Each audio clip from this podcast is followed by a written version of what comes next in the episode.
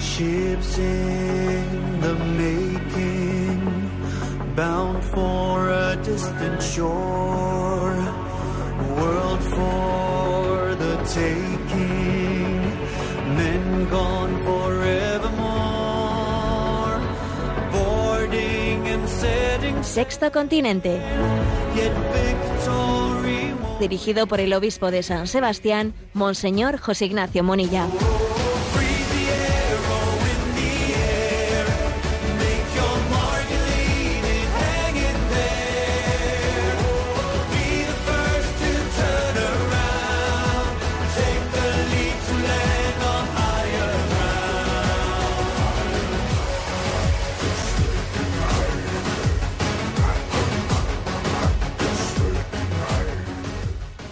Un cordial saludo a todos los oyentes de Radio María. Un día más, con la gracia del Señor, nos disponemos a realizar este programa radiofónico llamado Sexto Continente, que lunes y viernes de ocho o nueve de la mañana, una hora menos en las Islas Canarias, realizamos en directo aquí en Radio María España.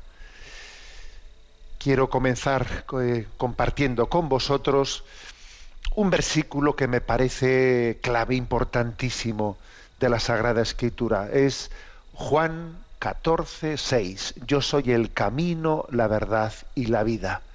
Es un versículo evangélico en el que Jesús tiene la misericordia de mostrarnos no solo el norte de nuestra vida, la meta, sino también mostrarnos el camino que tenemos que recorrer para llegar a esa meta y prometernos su vida, su presencia, prometernos el don de la gracia que nos acompañará por ese camino para llegar a esa meta. ¿Por qué digo esto? Ayer compartía yo en redes sociales un mensaje que dice textualmente lo siguiente: los antiguos tenían fines, pero no medios, mientras que los modernos tenemos medios, pero no fines. Bueno, esta reflexión que quiere ser un poco, pues digamos, que quiere poner a nuestra consideración la contradicción de estar en una sociedad que nunca ha tenido tantos medios como tenemos nosotros, nunca hemos tenido, digamos, tantos avances, tantas tecnologías, ¿no? Nunca hemos tenido tantos medios, pero el problema es ahora el fin. ¿Cuál es el fin? ¿Todo esto a dónde me lleva? ¿Para qué? ¿Todo esto a dónde, a dónde, a dónde me conduce? Eh, nuestros antepasados tenían muy pocos medios, pero tenían un fin claro en la vida, sabían a dónde iban, tenían clara la meta. Igual les faltarían eh, pues tantas posibilidades que hoy en día, ¿no?, nos da, nos dan los avances tecnológicos, pero tenían la meta. La mayor pobreza, sin embargo, no es la carencia de medios, la mayor pobreza es la carencia de sentido, de a dónde voy, ¿eh? Repito, por lo tanto, la expresión. Los antiguos tenían fines, pero no medios, mientras que los modernos tenemos medios, pero no fines. Y entonces Jesús nos quiere, nos quiere mostrar, ¿no?, la, la resolución de, de esta contradicción, y Él se nos muestra como el fin, ¿eh? Cristo es el mismo ayer, hoy y siempre, es el fin, la meta de nuestra vida, Cristo alfa, Cristo omega, y además también nos da, nos da los medios sustanciales, y esos medios sustanciales para llegar a ese fin, pues son los sacramentos, es, el, es la oración, es la caridad, es la misericordia. Esos son los medios para poder llegar al fin de nuestra vida, que es la unión con Dios. Es tan importante, es tan importante saber cuál es la meta de nuestra vida. Es que no hay, es que obviamente no hay un buen camino para quien no sabe dónde va, ¿eh? Todo camino es bueno, es que bueno, es lo mismo, ¿eh? Claro, ese es el problema, ¿no? Repitamos, por lo tanto, este versículo, grabémoslo en nuestro corazón, Juan catorce, seis. Yo soy el camino, la verdad y la vida. Nadie va al Padre sino por mí. Danos, Señor, la gracia de iluminar el sentido de, de nuestra existencia, la meta a la que estamos llama, llamados. Que no nos perdamos por el camino. entretenidos con tantos medios, ¿no? Mirando a las pantallitas y, y, y olvidando de cuál era la meta a la que nos dirigíamos. Sexto Continente es un programa que tiene interacción con los que sois usuarios de redes sociales, de Instagram y en Twitter, a través de la cuenta arroba obispo Munilla, con los que sois usuarios de Facebook, a través del muro que lleva mi nombre personal, José Ignacio Munilla, y recuerdo que los programas anteriores están a vuestra disposición, en el, tanto en el podcast de Radio María como en la página web multimedia doble u doble u doble u punto en ti confío punto org, ¿eh? Esa página, digamos, de, en la que hemos hecho pues toda una serie de enlaces para poder acceder fácilmente, ¿no? Pues a todos los materiales de evangelización que en estos años hemos ido generando. Tiene un apartado que se llama Sexto Continente. Bueno, eh, he elegido un tema, un tema que me parece importante, eh, con el que hacer este último programa del mes de agosto, porque este mes de agosto ha sido pues un, pues un mes en el que también hemos visto, ¿no?, determinadas... Eh, determinadas propuestas absolutamente, digamos, desequilibradas, sin sentido, etcétera, en torno a toda la, la ideología de género, ¿eh? Y en concreto, eh, pues, ha habido un pronunciamiento en este, en este mes de agosto, un pronunciamiento de la Asociación Médica Estadounidense, ¿eh?, que se engloba dentro de ¿eh? pues esa campaña del totalitarismo, eh, de la nueva ideología, eh, de la, en, sustentada en la, en la teoría de género, ¿no? Y en concreto la Asociación Médica Estadounidense ha pedido que se elimine el sexo de los certificados del nacimiento.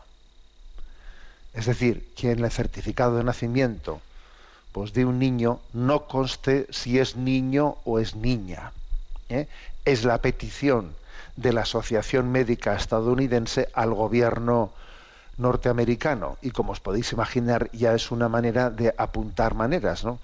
Esto no está resuelto, no, no es que haya sido ya aprobado, pero sí que es, obviamente, pues es toda una manifestación de intenciones, ¿no? ¿Por qué? Porque entienden que, bueno, que todavía el sexo de ese niño no está, ¿eh? no está definido, eh, el niño todavía no puede hablar, ¿eh? y todavía él no sabe si se siente niño o niña, con lo cual usted no ponga, ¿no? El Estado no debe de poner, pues, en el certificado de nacimiento si es niño o es niña. Ya dirá él si es niño o es niña cuando haya crecido y vea cómo se siente, si niño o niña. Algunos estaréis diciendo, esto es verdad, esto no es una broma, lo que está diciendo el obispo aquí. No, no, eso es verdad, ¿eh? eso es verdad. Y bueno, yo envié el dieciocho de agosto pues un mensaje a redes sociales criticando, ¿no?, pues esta propuesta de la Asociación Médica Estadounidense, ¿eh? como digo, de petición de eliminación del sexo de los certificados de nacimiento, y lo envié con un sencillamente con un comentario que decía, ¿no?, cuando los, de cuando las ideologías pretenden ignorar la biología e imponerse al sentido común. ¿Eh? de cuando las ideologías pretenden ignorar la biología e imponerse al sentido común. Fíjate tú, ¿no?, hasta qué punto, pues, eh, con una propuesta así de descabellada, pues hay una, pues un sobreponer la ideología sobre la biología, ¿eh? Bueno, entonces el problema es grave, ¿eh? pero también en este, en este mismo mes de agosto, pues ha habido algunas, eh, pues yo diría, respuestas importantes por parte por parte de la comunidad cristiana, ¿no?, que quiero compartir con vosotros. Una de ellas es, pues, una carta pastoral del obispo, del obispo de Arlington, que es una, una de las diócesis del estado de Virginia, en la que él ha hecho una reflexión, eh, la podéis buscar eh, fácilmente en redes, eh. es una, eh, una reflexión de unos ocho folios, en la que este obispo pues habla de la respuesta cristiana a los conflictos transgénero, ¿eh?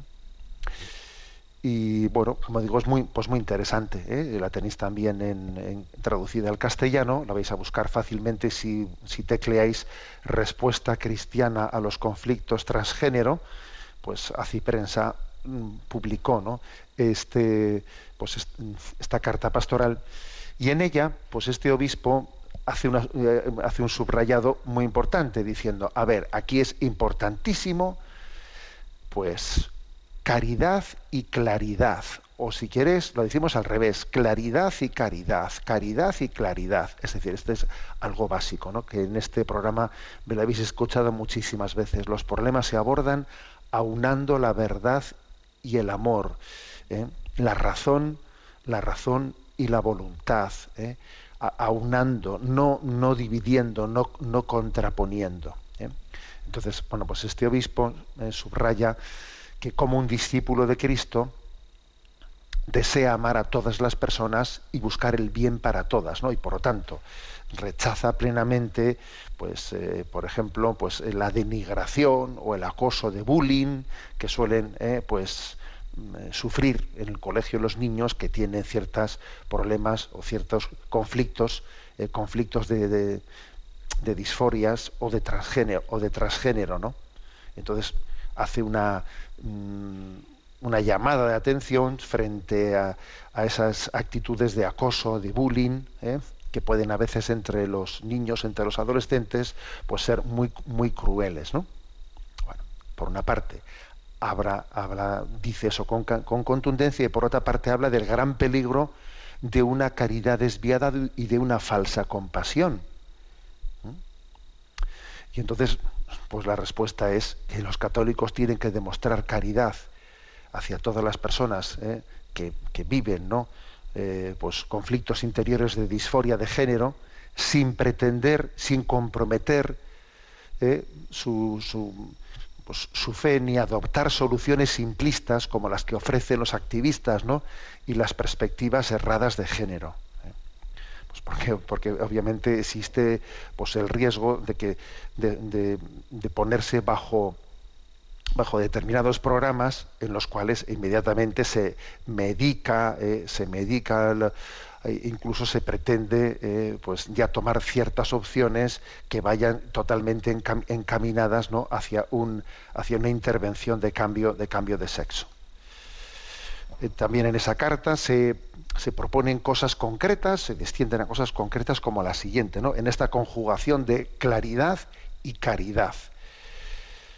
Pues el obispo de, de Arlington, él dice, por ejemplo, evitemos el uso de términos o pronombres que transmitan aprobación o refuerzo del rechazo de la persona a la propia verdad. O sea, dice él en su carta, dice, no, no, no es correcto que estemos, que estemos llamando en nuestro lenguaje, que, es que, que asumamos en nuestro lenguaje el llamarle él a ella o ella a él. O sea, dice, no es correcto que asumamos en nuestro lenguaje, ¿no?, esa confusión, porque el uso de nombres y pronombres que contradice la identidad dada por Dios a la persona es una, no, no es ayudar a nadie, sino que, sino que es confundir.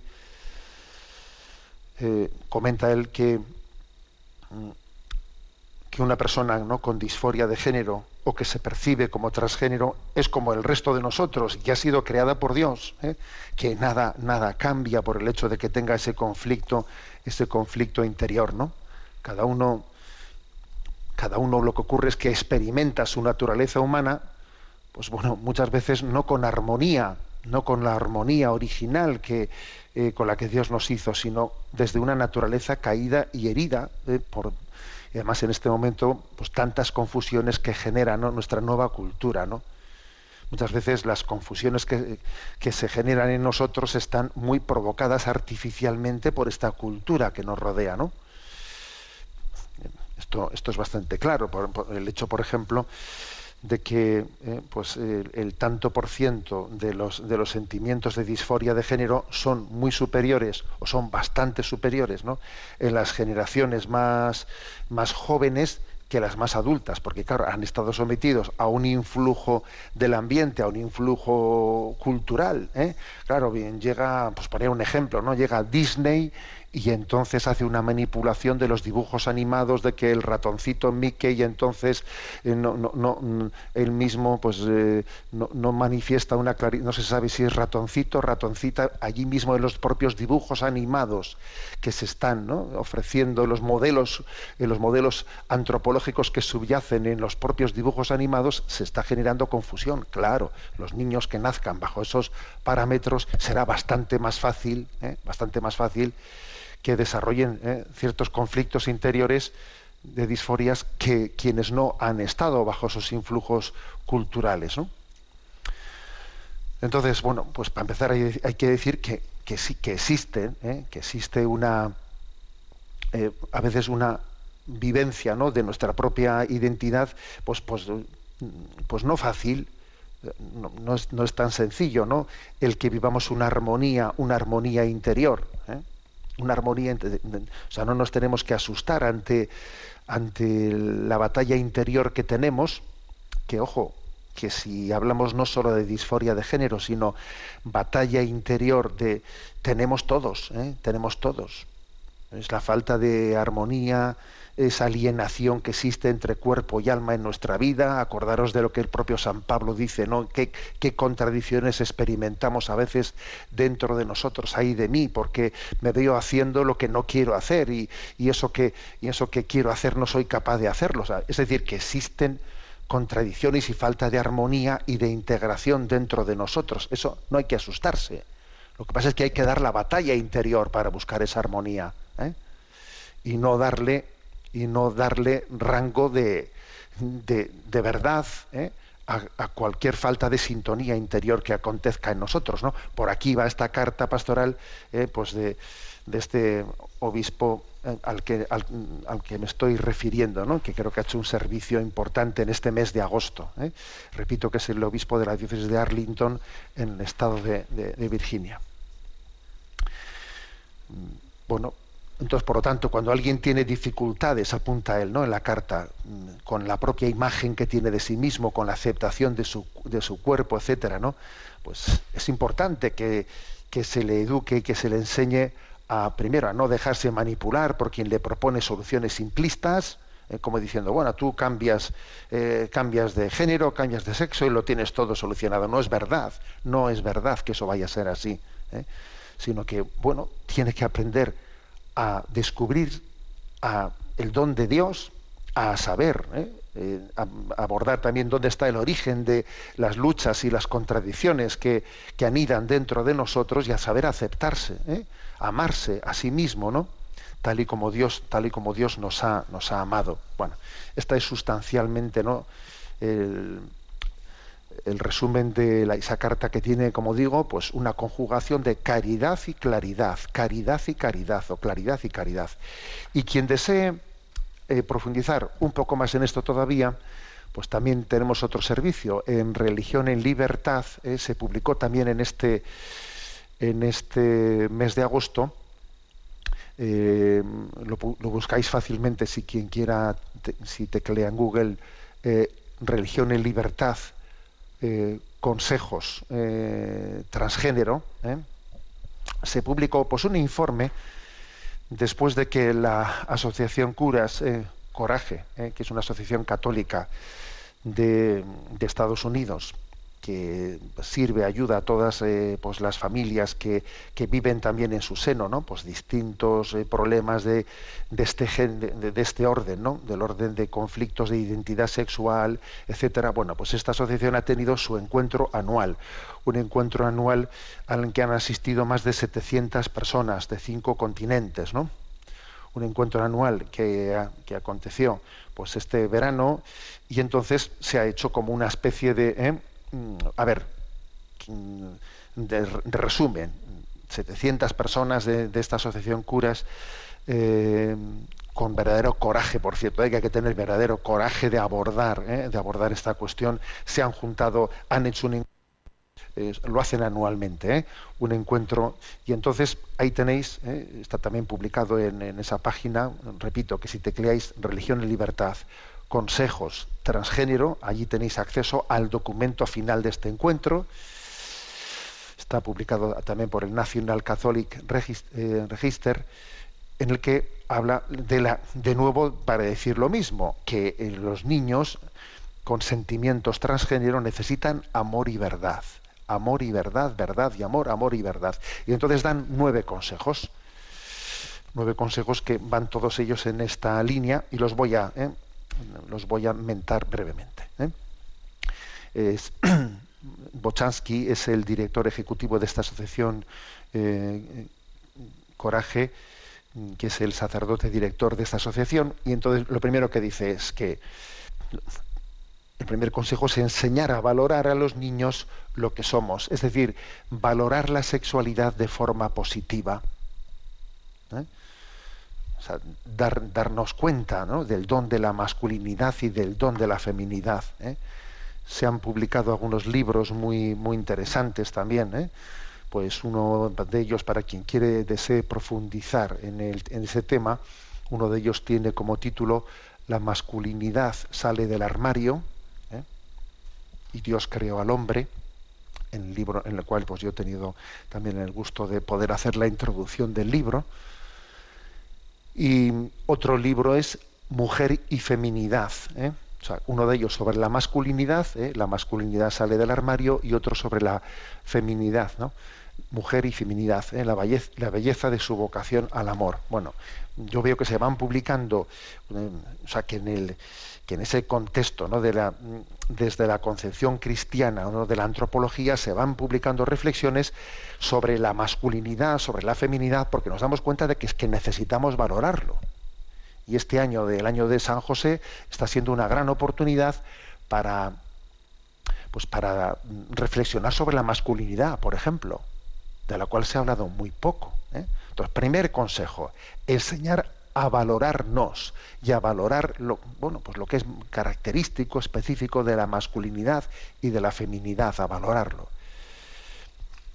Segundo consejo que se da, ¿eh?, como fruto de ese encuentro anual, ¿eh?, de la Asociación Curas Coraje, eh, proponer a San José y a la Virgen María como modelo, como modelo de complementariedad.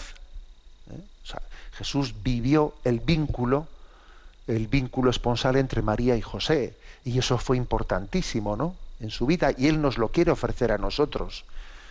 Jesús nos dice, mira, eh, tú quizás hayas tenido en la historia de tu vida, pues eh, también eh, modelos, modelos complicados, ¿no?, pues historias difíciles, difíciles. Bueno, pero yo te quiero ofrecer a José y a María, ¿eh?, el modelo de De, de unión esponsal, que tienen también una capacidad sanadora para, para nosotros, ¿no? No solo fueron padres para Jesús, quieren serlo también para, para una generación a la que le faltan referentes de vínculos, de vínculos estables, ¿no? Por lo tanto, segundo consejo, ofrecer eh, ese matrimonio de María y José como una referencia eh, de vínculo de, de paternidad, maternidad, de esponsalidad para, para todos nosotros. Tercer consejo, la importancia de reforzar la comunicación y el cariño. ¿eh? Eh, según eh, ese texto de San Pablo a los Efesios, que dice que hay que vivir en la verdad y en el amor. Bueno, pues, pues eh, Bochanski, este sacerdote y director de este, de este grupo, dice, eh, no, se, no hay que golpear a nadie con la verdad, no ser provocativo ni ofensivo, ¿Eh? sino mantener, ¿no? mantener pues una, una comunicación cariñosa de esa verdad, ser capaz de decir las cosas con cariño, con amor, demostrando también en nuestro tono, en nuestro tono, que esa, esa verdad que transmitimos, pues eh, no es sino un deseo de bien, un deseo de bien para las personas, ¿no? Y entonces él llega a decir, ¿no?, en este encuentro se dijo, cuando se insiste en la verdad con amor, más del ochenta por ciento de los casos que se han acompañado, ¿no?, de disforia de género retornan, vuelven. ¿eh? Y se vuelven a identificar con claridad. Con lo cual, este es un dato importantísimo. ¿eh? O sea, que los casos de disforia de género, que en vez de entregarse en manos de lo que es la agenda, de cómo hay que proceder desde ese mundo de, de la teoría de género, cuando se acompañan manteniendo una comunicación con cariño, más del ochenta por ciento en, eh, pues para, para la, para el momento ya conclusivo de la adolescencia, han retornado y han descubierto su propia identidad masculina o femenina, ¿no? El cuarto consejo. Dice, a veces en lugar de atosigar, sencillamente hay que fortalecer la relación, porque igual ya a un, ya a un adolescente tú ya le has transmitido, ¿no? Eh, pues eh, a veces no, eh, pero a veces se le ha podido ya transmitir suficientemente lo que es el mensaje de reforzar su masculinidad, reforzar su feminidad, y no habrá que estar siempre atosigando, atosigando. Dice, no, dice, como un consejo, ¿no? Fortalece la relación en otra multitud de temas, porque en una familia hay muchísimos temas para, para fortalecer la relación. Entonces, una manera de, de, de abordar un, una crisis de identidad, de este estilo de identificación de masculinidad y feminidad, es no siempre estar hablando de eso, de eso, de eso y de eso, no. Fortalecer otras relaciones, otros temas en los que los vínculos familiares nos enseñan a resituarnos y ayudan para lo otro, aunque no estemos eh, eh, siempre hablando de ese tema, ¿no? Fortalecer la relación con una multitud de temas. Quinto punto. ¿eh? Dice, muestra mucho cariño a tu hijo y averigua si lo están adoctrinando. Es decir, que, que, bueno, pues que la experiencia eh, pues de, de la asociación Eh, norteamericana, pero también internacional, Coraje, es que muchas veces detrás de esas crisis existe pues algún factor, algún tutor, alguien eh, que ha generado la confusión, alguien que lo ha adoctrinado, en ese sentido la palabra adoctrinado, ¿no? En ese sentido negativo. Y es importante estar atento al influjo que tengan en nuestros hijos pues determinadas eh, personas o, bueno, o películas, o otros condicionamientos que puedan estar teniendo ¿eh? un influjo sin que nosotros nos demos cuenta. ¿Mm? Alguien puede estar interviniendo y generando crisis en nuestros hijos sin que, sin que no, no, nos percatemos de ello, ¿no? Sexto consejo. Es fundamental la formación científica y biológica de los padres, ¿no? Y entonces, fijaros lo que aquí se afirma. Eh, bueno, que a pesar de que en toda este, esta nueva ideología de la teoría de género eh, se diga que eso, pues que el cambio de identidad eh, sexual está basado en la ciencia, no es verdad, ¿eh? En este encuentro lo que se ha manifestado es que en muchísimos casos, como por ejemplo, ¿no? pues eh, el Hospital Universitario eh, Karolinska de Estocolmo y otros hospitales, Eh, se ha abandonado el uso de bloqueadores de la pubertad. Pues se ha, se ha demostrado que era una barbaridad, ¿eh? utilizar bloqueadores de la pubertad. Y también lo mismo ha ocurrido en Finlandia y en Holanda. O sea, se, o sea desde el punto de vista científico-biológico se están echando para atrás muchos, ¿eh? muchas personas que en nombre del progresismo habían sido los primeros que habían comenzado, y se han dado cuenta que muchos hospitales han dicho, eso es una barbaridad, porque luego este niño retorna a, a su a su identidad pacíficamente y ya le habíamos empezado a dar bloqueadores en la pubertad para que desarrollase su, eh, sus hormonas, y entonces hemos montado aquí un lío de tres, ¿eh? de tres pares de narices. Bueno, pues, pues eh, entonces el sexto consejo dado en este es mm, tener una verdadera eh, formación científica y biológica, y especialmente fijarnos en los que están de vuelta, que hay gente que está de vuelta, ¿no? en este En este caso, como esos hospitales de, de Estocolmo, de Finlandia y de Holanda a los que me he referido. ¿eh? Sexto, séptimo consejo. Hay que mmm, abordar el tema de la disforia mmm, por, buscando también los problemas previos, ¿eh? no únicamente en los síntomas, sino en las heridas que puede haber detrás. Claro, eh, que es muy probable que habrá heridas detrás, y obviamente abordar el tema de la disforia de género va a ser abordar el tema de la relación de la familia en su conjunto. Y a veces eh, uno de los problemas, uno de los, de los frenos suele ser que, que no existe suficiente conciencia en la familia de que el problema, lo más probable, lo más posible, es que también el problema parta de nosotros, de los padres, de, de las relaciones que hemos, que hemos tenido, de, de, de los referentes familiares que no han sido los que debieran de haber sido. ¿eh? No hay que tener miedo a tener que abordar eso, ¿no? Bueno, pues ellos subrayan, ¿no?, en la conclusión de este encuentro, como eh, pues, altas tasas de trastornos emocionales, eh, pues, han tenido en su, en su causa pues, muchas cosas, episodios eh, muy duros en el seno de la familia, abusos y, y otro tipo de, de problemas que han generado, ¿eh? que han generado después ese tipo de síntomas. Octavo consejo, la importancia de proporcionar una comunidad de referencia aquí en, aquí en, este, en esta tesitura, porque no se puede caminar solo en un tema así, no se puede caminar solo. Entonces, por ejemplo, por ejemplo también pues una, esta asociación eh, Coraje Internacional, ¿no? Pues, pues es un punto de referencia importante. En el aislamiento radical y en estar ahí navegando en internet a ver con qué me encuentro y tal, claro, eso es demasiada soledad. Hay que proporcionar una comunidad en la que desarrollarnos, en la que desarrollarnos, en la que eh, tener referencias cercanas, ¿no? Y por último, ¿eh? el último consejo, eh, hay vida más allá de uno mismo, ¿eh? dice ahí, ¿no? El responsable de, de la Asociación Coraje, el padre Bochanski, se refirió a San José y destacó cómo encontró la felicidad, ¿no?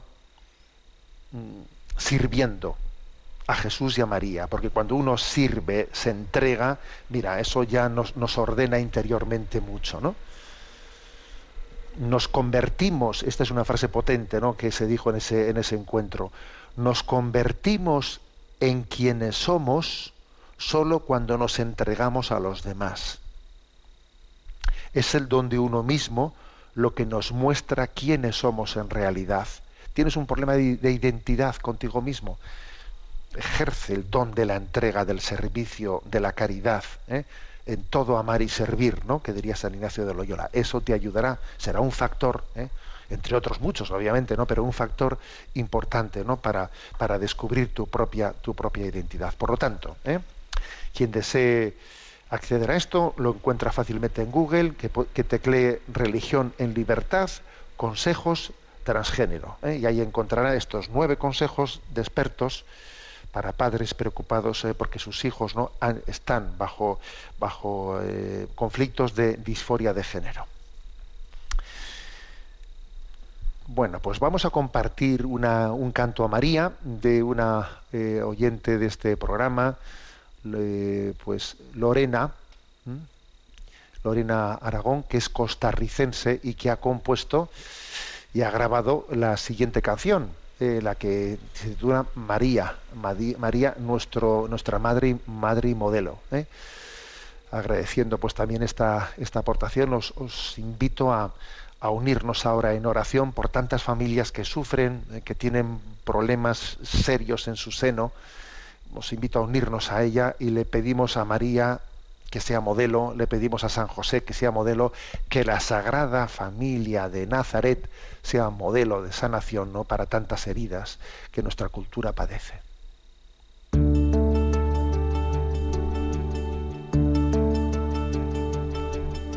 María, nuestra madre y modelo, tienes un lugar especial en nuestro corazón.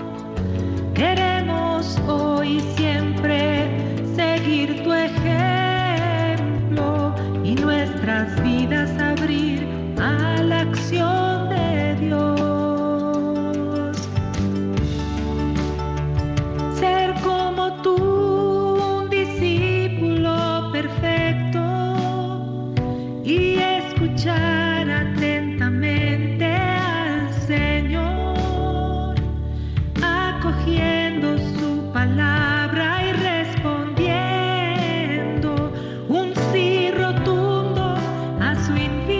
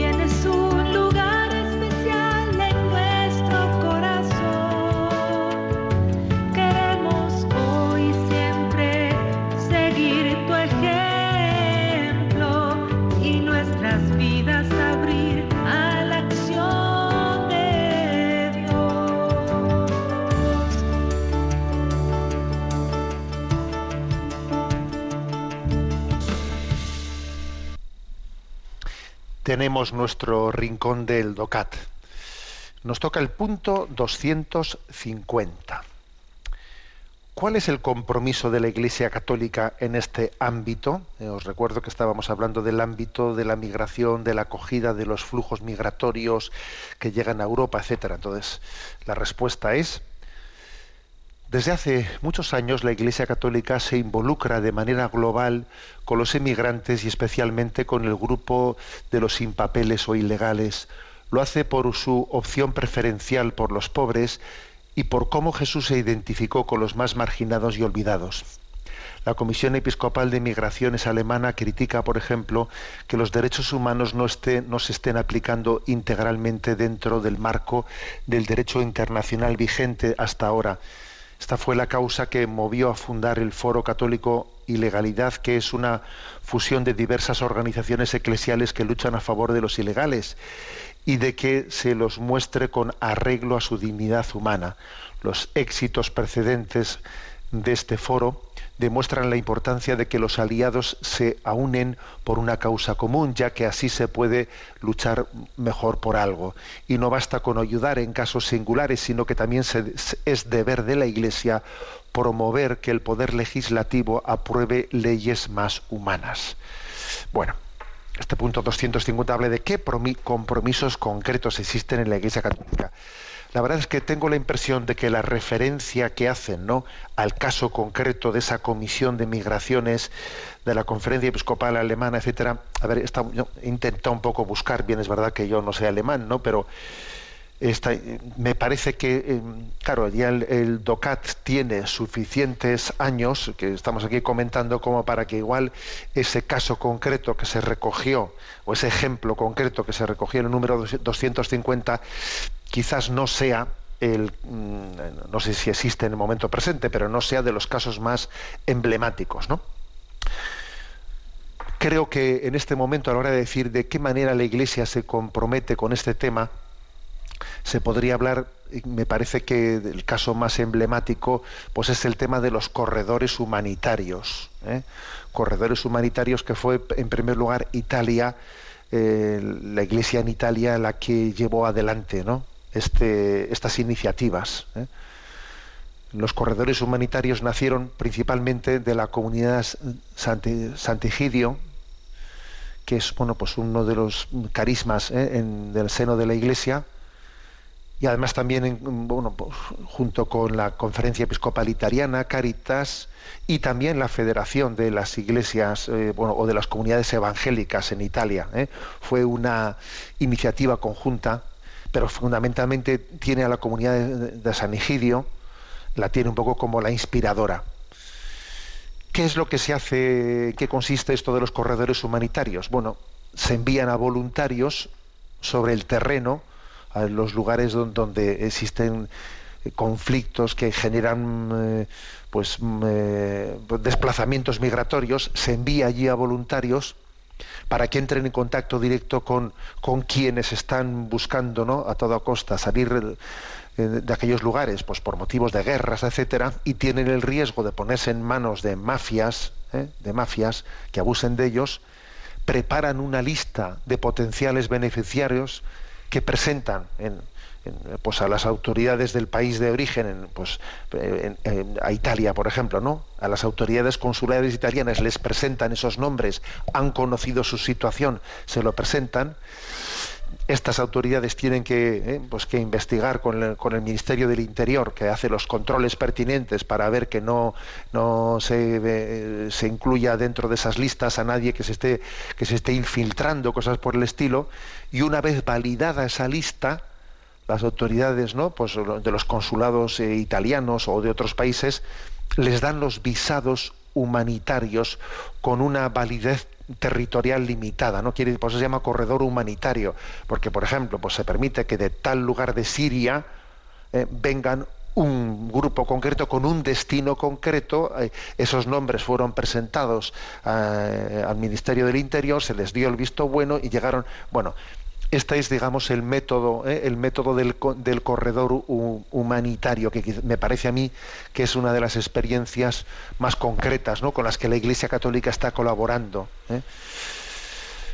De esta manera se intenta evitar, ¿no?, que los refugiados arriesguen su vida cruzando, pues, por ejemplo, el Mediterráneo en barcas de muerte. Que, es, que, que haya mafias, ¿no?, que estén eh, abusando de, de, de estas situaciones. ¿eh? Se permite que a las personas que están en situación de vulnerabilidad, ¿eh?, víctimas de persecuciones, torturas, violencias, ¿no?, que puedan eh, pues en, entrar de una manera legal, ¿eh?, en el, en el territorio, ¿no?, y ofrecer un, pues, pues una, una, una manera concreta también de salir de la situación en la que están, pues incluso a los que no tienen medios, porque claro, porque cuando uno eh, paga una mafia para que le saque de una nación, en el fondo él tiene un medio de pagar a una mafia, porque hay otros que no tienen medio de pagar a una mafia, ¿eh? Bueno, entonces, como este punto doscientos cincuenta que estamos comentando es qué compromisos concretos, ¿eh? concretos, pues lleva a cabo la, la, la Iglesia Católica. Bueno, pues este, el de, este de los corredores humanitarios, pues creo que es el más fáctico de, de, lo más, de los más concretos, ¿no? Y ahora, ¿qué ha acontecido? ¿Eh? ¿Qué ha acontecido? Pues en Afganistán, lo que, lo que está aconteciendo, que es una auténtica vergüenza para Occidente, ¿no? Pues esa, ese entrar allí hace veinte años para ahora salir corriendo, dejar un montón de armamento que, que ha quedado en manos del gobierno afgano y, y dejarlo todo, como dice, pero, pero, pero qué intervenciones tan erráticas hacemos. Obviamente ahí se va a generar pues unos desplazamientos migratorios también durísimos, ¿eh? Y creo que pues el que se pudiesen hacer corredores humanitarios sería eh, obteniendo, ¿no?, pues eh, en una eh, también negociación diplomática, pues un permiso concreto para unas personas concretas que llegan por este conducto concreto y son acogidas aquí, en estos lugares. Bueno, pues sin duda es la mejor manera de hacer las cosas, ¿eh? También la forma es muy importante, ¿no? Bueno, pongo este caso, ¿no?, porque yo creo que es el punto que quizás la respuesta que da eh, aquí el DOCAT no está muy actualizada de cuáles son las, las, las grandes acciones que en este momento está llevando a cabo en el seno de la Iglesia. Y también se subraya el hecho de que, además de buscar soluciones concretas a casos singulares, también siempre la Iglesia intenta eh, iluminar dentro de su iluminación ética, pues para que el poder legislativo tenga, eh, tenga sensibilidad en su, en su legislación. Porque claro, si la ley, dependien, dependiendo de cómo sea la legislación, se, se podrán buscar soluciones como estas o es imposible. O sea, una legislación será importante que siempre deje abiertos puertas para casos particulares. Hacer una legislación de tema, en tema migratorio en la que no se den, se, haya un capítulo abierto para poder atender casos concretos y particulares, mal asunto. Hablando de, de una situación, digamos, de, de urgencia humanitaria, una legislación justa debe de también dar, tener artículos en los que se dé margen a que haya asocia asociaciones humanitarias que ponen en marcha eh, pues, iniciativas como estas que he dicho de los corredores humanitarios, que puedan tener un reconocimiento legal, claro. ¿eh?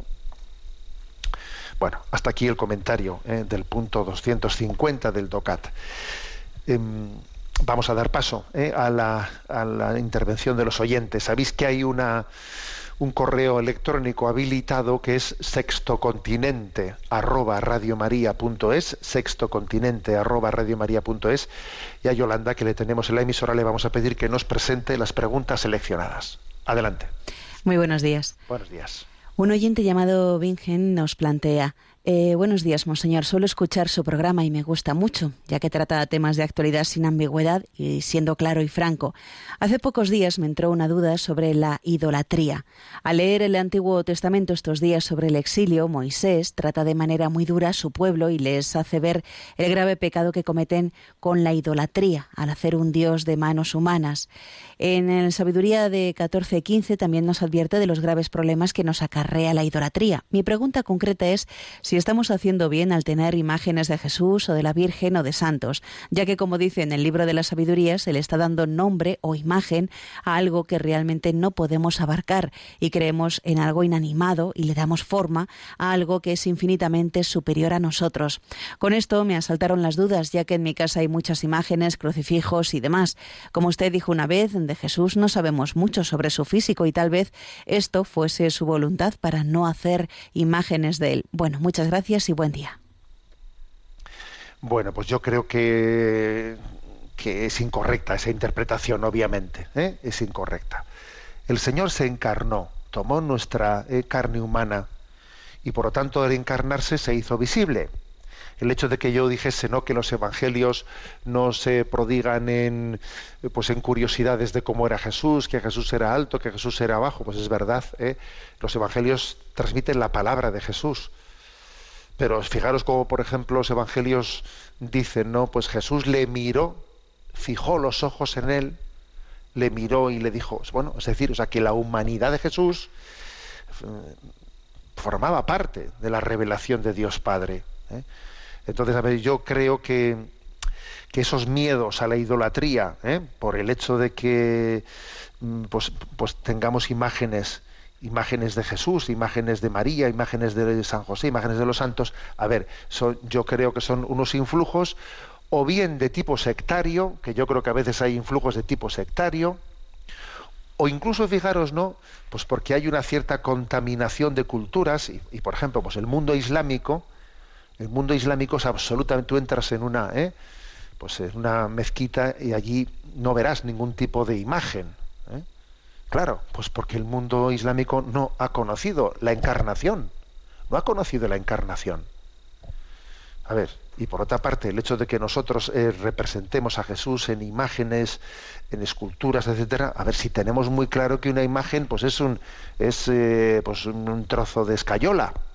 Y desde luego, si por lo que ocurre, pues una imagen coge y se rompe, se le ha caído, se le ha... a mí, yo he tenido algún, algún disgustillo de esos en la vida, que de repente un día haciendo un traslado se te cae una imagen y se, y se rompe en añicos de, de escayola. Pues a ver, yo desde luego no he tenido ninguna especie de remordimiento, no, porque es un cacho de escayola, ¿eh? O sea, que tenemos muy claro que no es sino una mediación, ¿eh? una mediación para nuestra, para nuestro conocimiento, para nuestra forma me, de conocimiento que, que tiene unas mediaciones que puede, le pueden ayudar, ¿no? Que son de, de ver, eh, de ver y a través de, de esa imagen, bueno, pues eh, entrar en relación no con esa, no con esa representación, sino con, lo, sino con la persona a la que esa representación no, no, nos eleva, ¿eh? Entonces, no, no caigamos en ese tipo de escrúpulos que yo creo que además suelen tener un, eh, pues un origen tanto así de, de, de, ambientes, de ambientes sectarios. En el seno de la Iglesia eh, existió una eh, herejía en su tiempo llamada de los iconoclastas, ¿eh? de este estilo, los iconoclastas que, que venían como a, a rechazar pues, imágenes, etcétera, porque Dios es invisible. A ver, la Iglesia rechazó tal cosa. Y una de las yo diría, de las, de las formas, de los caminos concretos para llegar a Dios, es la belleza.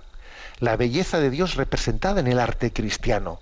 El arte cristiano es un, uno de los caminos que Dios tiene para llegar al invisible, al Dios invisible, manifestado y encarnado en Jesucristo. O sea, luego, lejos de tenerle ¿eh? miedo, ¿no? O, o escrúpulo, pues pensando que, la, eh, pues que el, las imágenes eh, pues, pues pueden ter, ser un riesgo de idolatría. A ver, yo es que creo que es que, que, que es todo lo contrario. Hoy en día hay una potencialidad, ¿no?, en el arte cristiano, en la belleza. Yo he tenido este verano el gusto de... Nunca había estado en el, en el Museo del Prado. Nunca había estado allí, ¿eh? Y entonces, bueno, pues dije, una vez que vengo, bueno, la verdad es que me pegué una borrachera de, porque claro, ver tantas horas y tantas horas de, bueno, la inmensa mayoría de, eh, de, del arte que se guarda en el Museo del Prado es religioso, es cristiano, es cristiano, ¿eh? Entonces, a ver, es una maravilla, ¿no?, ver, ver cómo ha quedado plasmado en el arte cristiano, pues, eh, un, un reflejo de la belleza infinita de Dios que veremos en la visión beatífica y que gozaremos y disfrutaremos y disfrutaremos de ello, ¿no? Que, por cierto, fui testigo de un de un detalle que me dejó impresionado. Estábamos ¿eh? viendo pues un cuadro ¿eh? allí en, en una sala del Museo del Prado, y entonces eh, estaba al lado nuestro pues un padre con un hijo. El hijo, no sé, parecían españoles, ¿eh? El hijo, pues no sé si tendría pues, diez años, once años, o... y entonces le dice el padre a su hijo: mira, este es Jesús, ¿has oído hablar de Jesús? Yo dije, madre mía, ¿eh? estamos en España en el Museo del Prado. Y yo decía, ¿y todo el resto de los cuadros que han visto hasta ahora? ¿Qué, qué, qué han visto en los cuadros? Pero si está Jesús en la inmensa mayoría de los cuadros, ¿no? Y le decía el padre al hijo, mira, este es Jesús, ¿has oído hablar de Jesús? Me quedé impactado, ¿eh? me quedé impactado de lo que puede llegar a ser eh, pues la, la secularización en nuestra, en nuestra cultura. Claro, es que ir al Museo del Prado y no conocer las raíces cristianas es no entender nada del Museo del Prado, ¿no? Bueno, luego, bendita belleza, que es un reflejo, ¿no?, de la belleza y santidad de Dios que, que eleva nuestro corazón a Dios. Adelante con la siguiente consulta. El matrimonio Jean-Pierre y Mar nos escriben: estimado obispo Munilla, somos familia en misión y llevamos año y medio que no podemos volver a la misión por toda esta odisea de la pandemia. En este tiempo, y viendo la gran manipulación de las grandes cadenas de información, intento buscar otras plataformas para contrastar la verdad, y es una tarea titánica. Sé que es muy importante para el cristiano estar informado, pero me he dado cuenta de que cuanto más me informo, más inquieta estoy, más indignada y desanimada, y aquí viene mi inquietud. ¿Cómo vive un cristiano con ánimo y alegría esta situación? Yo sé que el Señor me invita a vivir con los más pobres, sin aspirar a cosas grandes, solo acompañando a tanta gente que no conoce el amor de Dios, pero a la vez me invade una sensación de levantarme y hacer algo, luchar para defender la vida, la libertad, educación, etcétera. Mis hijos necesitan cada día que les demos una respuesta frente al pensamiento único, incluso dentro de nuestros ámbitos de confianza, vacuna o no vacuna, está siendo, por poner un ejemplo, una bomba. ¿Qué podemos hacer? ¿Cómo enfrentarnos y luchar contra el desánimo del exceso de información, de la duda que te crean las noticias? ¿Cómo hacer para no dejarse llevar por las inclinaciones políticas y ser simplemente un servidor de Dios en este mundo? Muchísimas gracias, Monseñor. Eh, bien, pues la verdad es que yo de la pregunta, ¿eh? de esa pregunta que nos han hecho, yo sacaría, o sea, subrayaría lo siguiente. Existe un riesgo, eh, un riesgo de una de quedarse intoxicado por una sobreinformación. ¿eh? Cuando en un tiempo de crisis como este, pues alguien empieza a este dice esto, el otro dice lo otro. Eh, a ver, nos podemos llegar a intoxicar.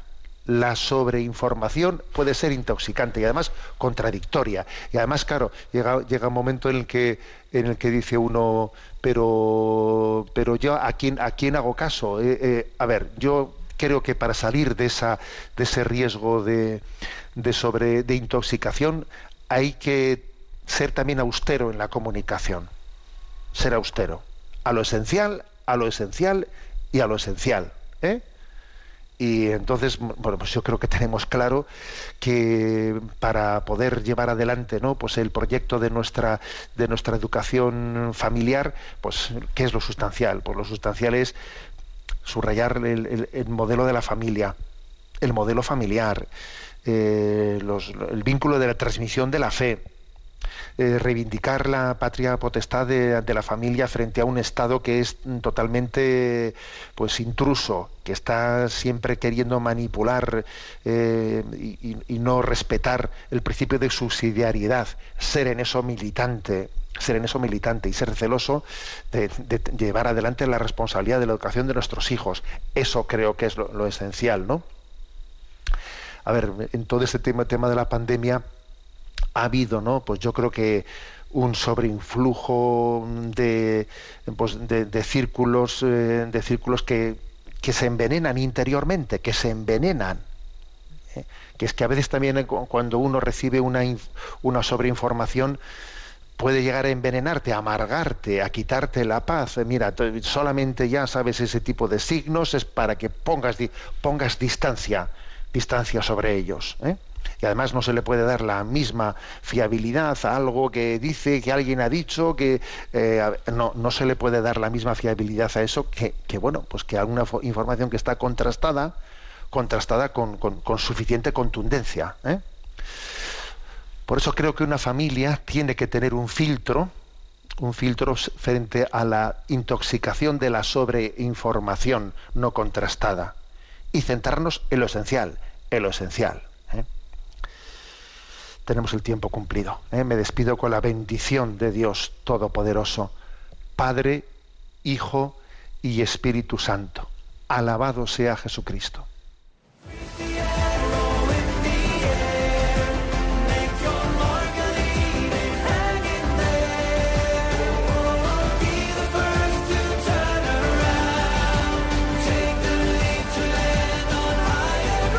Y así finaliza en Radio María, Sexto Continente, un programa dirigido por el obispo de San Sebastián, Monseñor José Ignacio Munilla.